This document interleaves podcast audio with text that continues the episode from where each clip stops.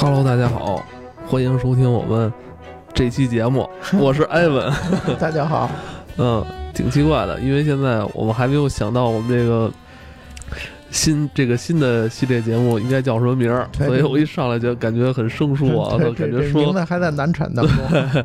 嗯，所以今天咱就先凑合着来吧。嗯，今天咱们还是继续探案啊，继续探案。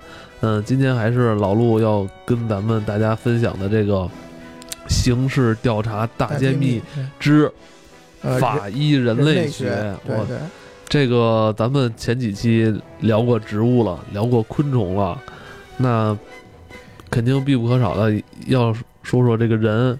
人是其实是这一切那个，嗯，怎么说这个案件里边的核心啊？因为这都是人办出来的事儿，对，所以也一定得说说人。但是今天啊，就是老陆要说的这个有关法医人类学的内容啊，跟另外一个一个系列美剧是有很强的关系的，是吧？哎，对，嗯，这这事儿是这样，就是。我当时看这纪录片啊，就看到这一集的时候，它又不是有标题嘛？啊，我一看这集那标题是那个法医人类学，当时我看这标题我就挺挺兴奋的，你知道吗？嗯，就是是是为什么呢？是因为我之前你感觉马上要遇到非正常人类了，是吧？对。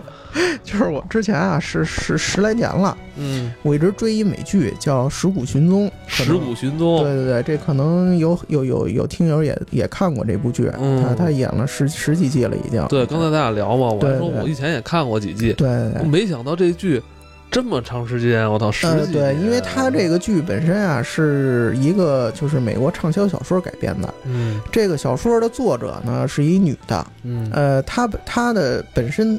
这个作家是她的副业，嗯，他的主业就是一个人类学家，并且是一个大神级的人类学家。哦，应该是在业界非常有对对特别特别有名的那么一个。然后，因为他本身的这种专业的这种知识，再加上他现在就是就职的那个研究所，也是这世界上在这个领域里头就是最先进的研究所之一，所以他就是不可避免，他就是协助呃，就是很多警方去有过这种调查，对这种就是刑侦的这种探案的这个事件事件，对，所以他就是把等于是。他把自己亲身经历的好多这种案件给还原呀、提炼之后，写成小说，这么着就是出书。等于这书一直在写。哎，对，书其实写了好多。然后这个剧也就对这剧等于是就根据他这个小说就是给改编了。哦，人家等于人家。不说完，他们也不敢来，毕竟是一个比较大人物哈，是一个大人物。所以那剧里的那女主就是作者自己的这个为原型去那个写的，所以他这就是能也能解释为什么他这个剧本身也很火。所以我也是一直看那个剧嘛，所以就是对这个。就是人类学这个事儿，就就比较感兴趣，所以我看到这期的这标题的时候，我首先就就挺挺挺兴奋的，然后来劲了，就对对，然后我一看，哎，我发现这集确实也说这俩案子也也确实没让我失望，我我觉得挺挺不错的。那这个发生了一件什么奇怪的事？对他这个一集是俩案子嘛，一古一今。那咱先说那个古的，其实古的也不是特别古，是一八九七年。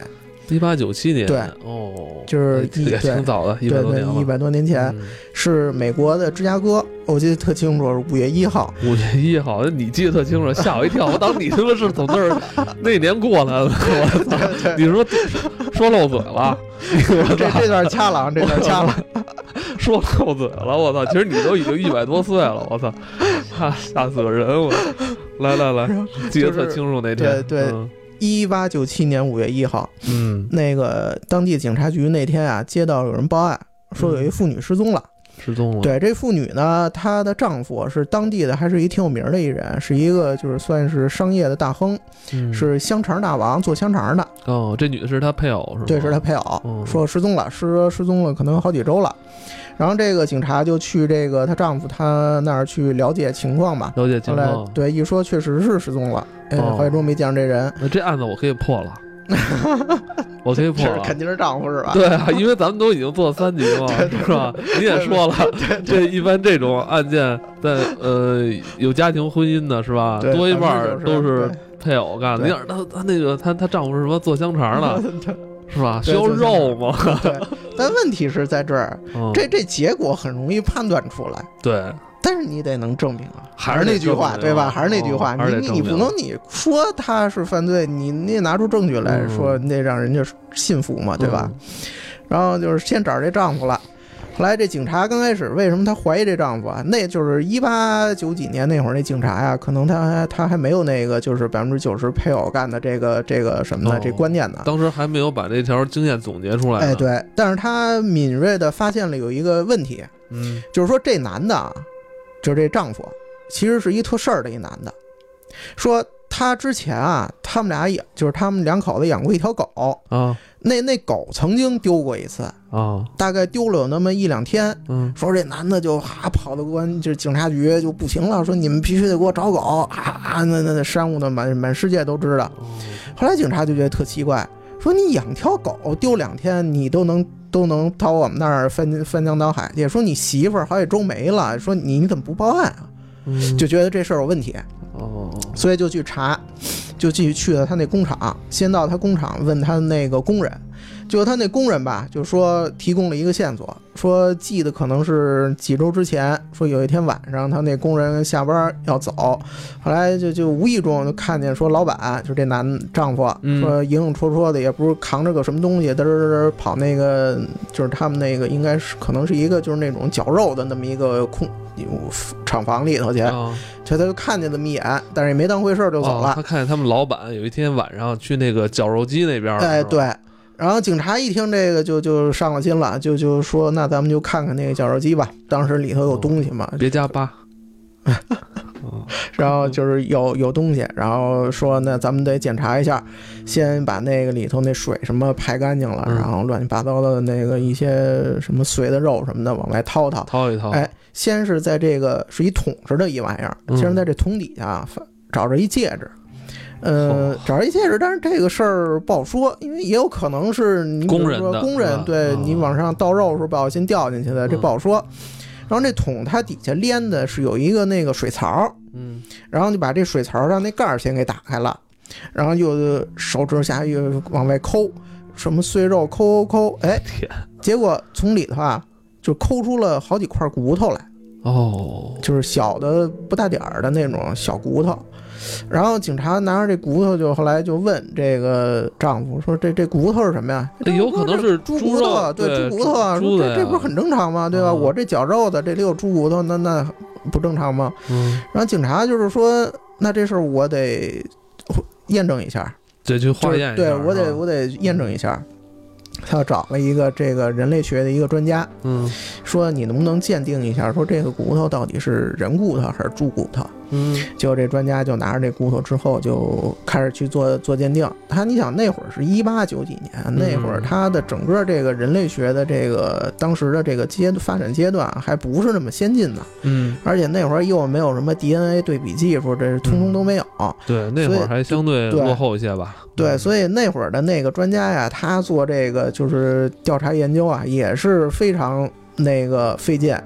就是然后就是说，警察为什么找这个专家来做这个鉴定呢？嗯，是因为他当时就职的那个研究所是是一博物馆。嗯，他那博物馆是当时世界上就是收集这种就是生物骨骼、生物骨骼最全的一个博物馆，等于是让他来鉴别一下，这到底是人的骨头还是动物的骨头？说白了就是你拿着这块骨头。你可能那边有一百多个骨架的，你能挨个比比，你能对去，你看到底跟哪个能对得上？说白了，摸一摸呀，闻一闻啊，是吧？尝一尝啊，尝尝一尝就就够呛了。嗯，然后等于这这科学家就拿着这骨头就开始进行各种对比。嗯，就是跟先跟猪一对比，发现不是，肯定不是猪的。对，然后牛不是。羊不是，狗不是，就是就对了，对对一对了一串，嗯，最后对到人，嗯，哎，发现说这个其中的那有几块骨头，比如说有那个人的指骨，哦，还有一些什么各种地方的一些小的这种骨节儿什么的，觉感就是说跟人的这个骨头都能对上，让他这个这个专家就以此为依据，就写了一份报告，然后就是给到警察了。警察拿着这之后，就以这个为依据起诉这个男的，这个丈夫，结果就开庭了。但是那会儿啊，就是说在以这个案件为这个节点，在这个案件之前，呃，人类历史上还从来没有出现过，就是用呃遗骸，就是骨头去给一个犯罪嫌疑人定罪的这种先例，从来没有。过，这个是第一次，嗯，第一次。然后在这个法庭上头，这个公诉人就把这个专家请出来了嘛，请出来之后就把他的让他把他的这整个这番理论，就是重新给那陪审团啊、法官什么的去重新去讲述一遍，说这个我为什么认定说这是人的骨头等等。是人的骨头也不一定是这老板的责任吧？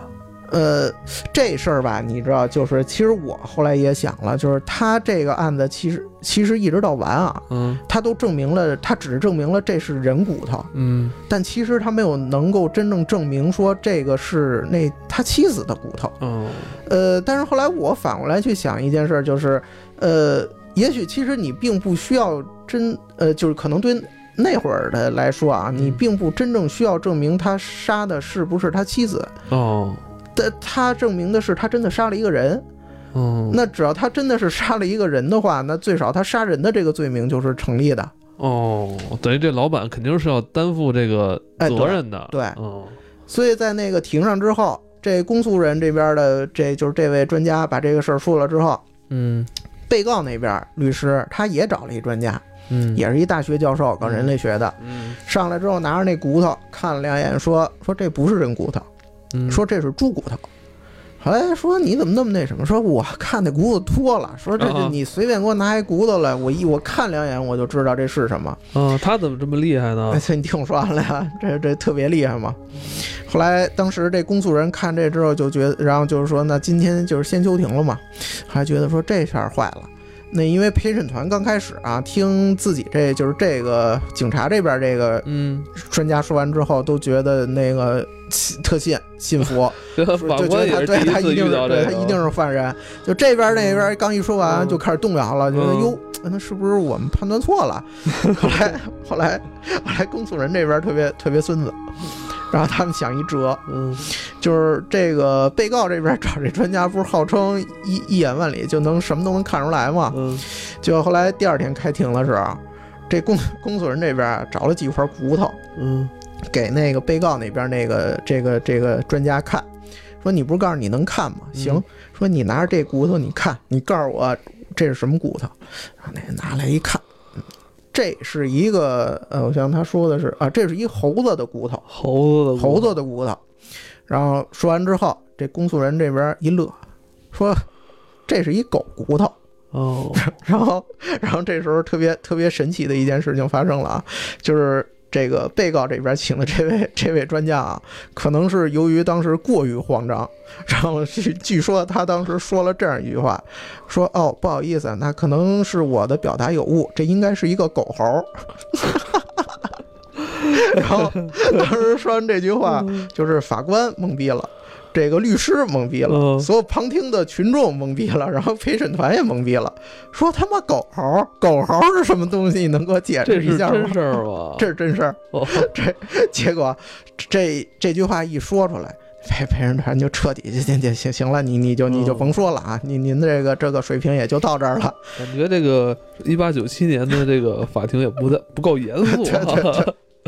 这确实不够严肃，然后结果后来就是认定了，就是采纳了公诉方这边的这个观点，观点说认定这个是人骨头，那么就是由此去给这个丈夫去定了罪，呃，最后给他判的是那个，但是没给他判死刑，判的是终身监禁。哦。啊，这个是是这么一个事情，但是就是说这件事情的它的意义在于，就是说它是人类历史上第一次，第一次由这个人骨，人骨对，它是作为去给一个犯罪嫌疑人定罪的这么一个证据出现的。对，这个可以说也是，也就是说从也可以说从这件事之后，就是进一步的去促进了这个法医人类学的这种学这种科学的进展，去探索的这种进程。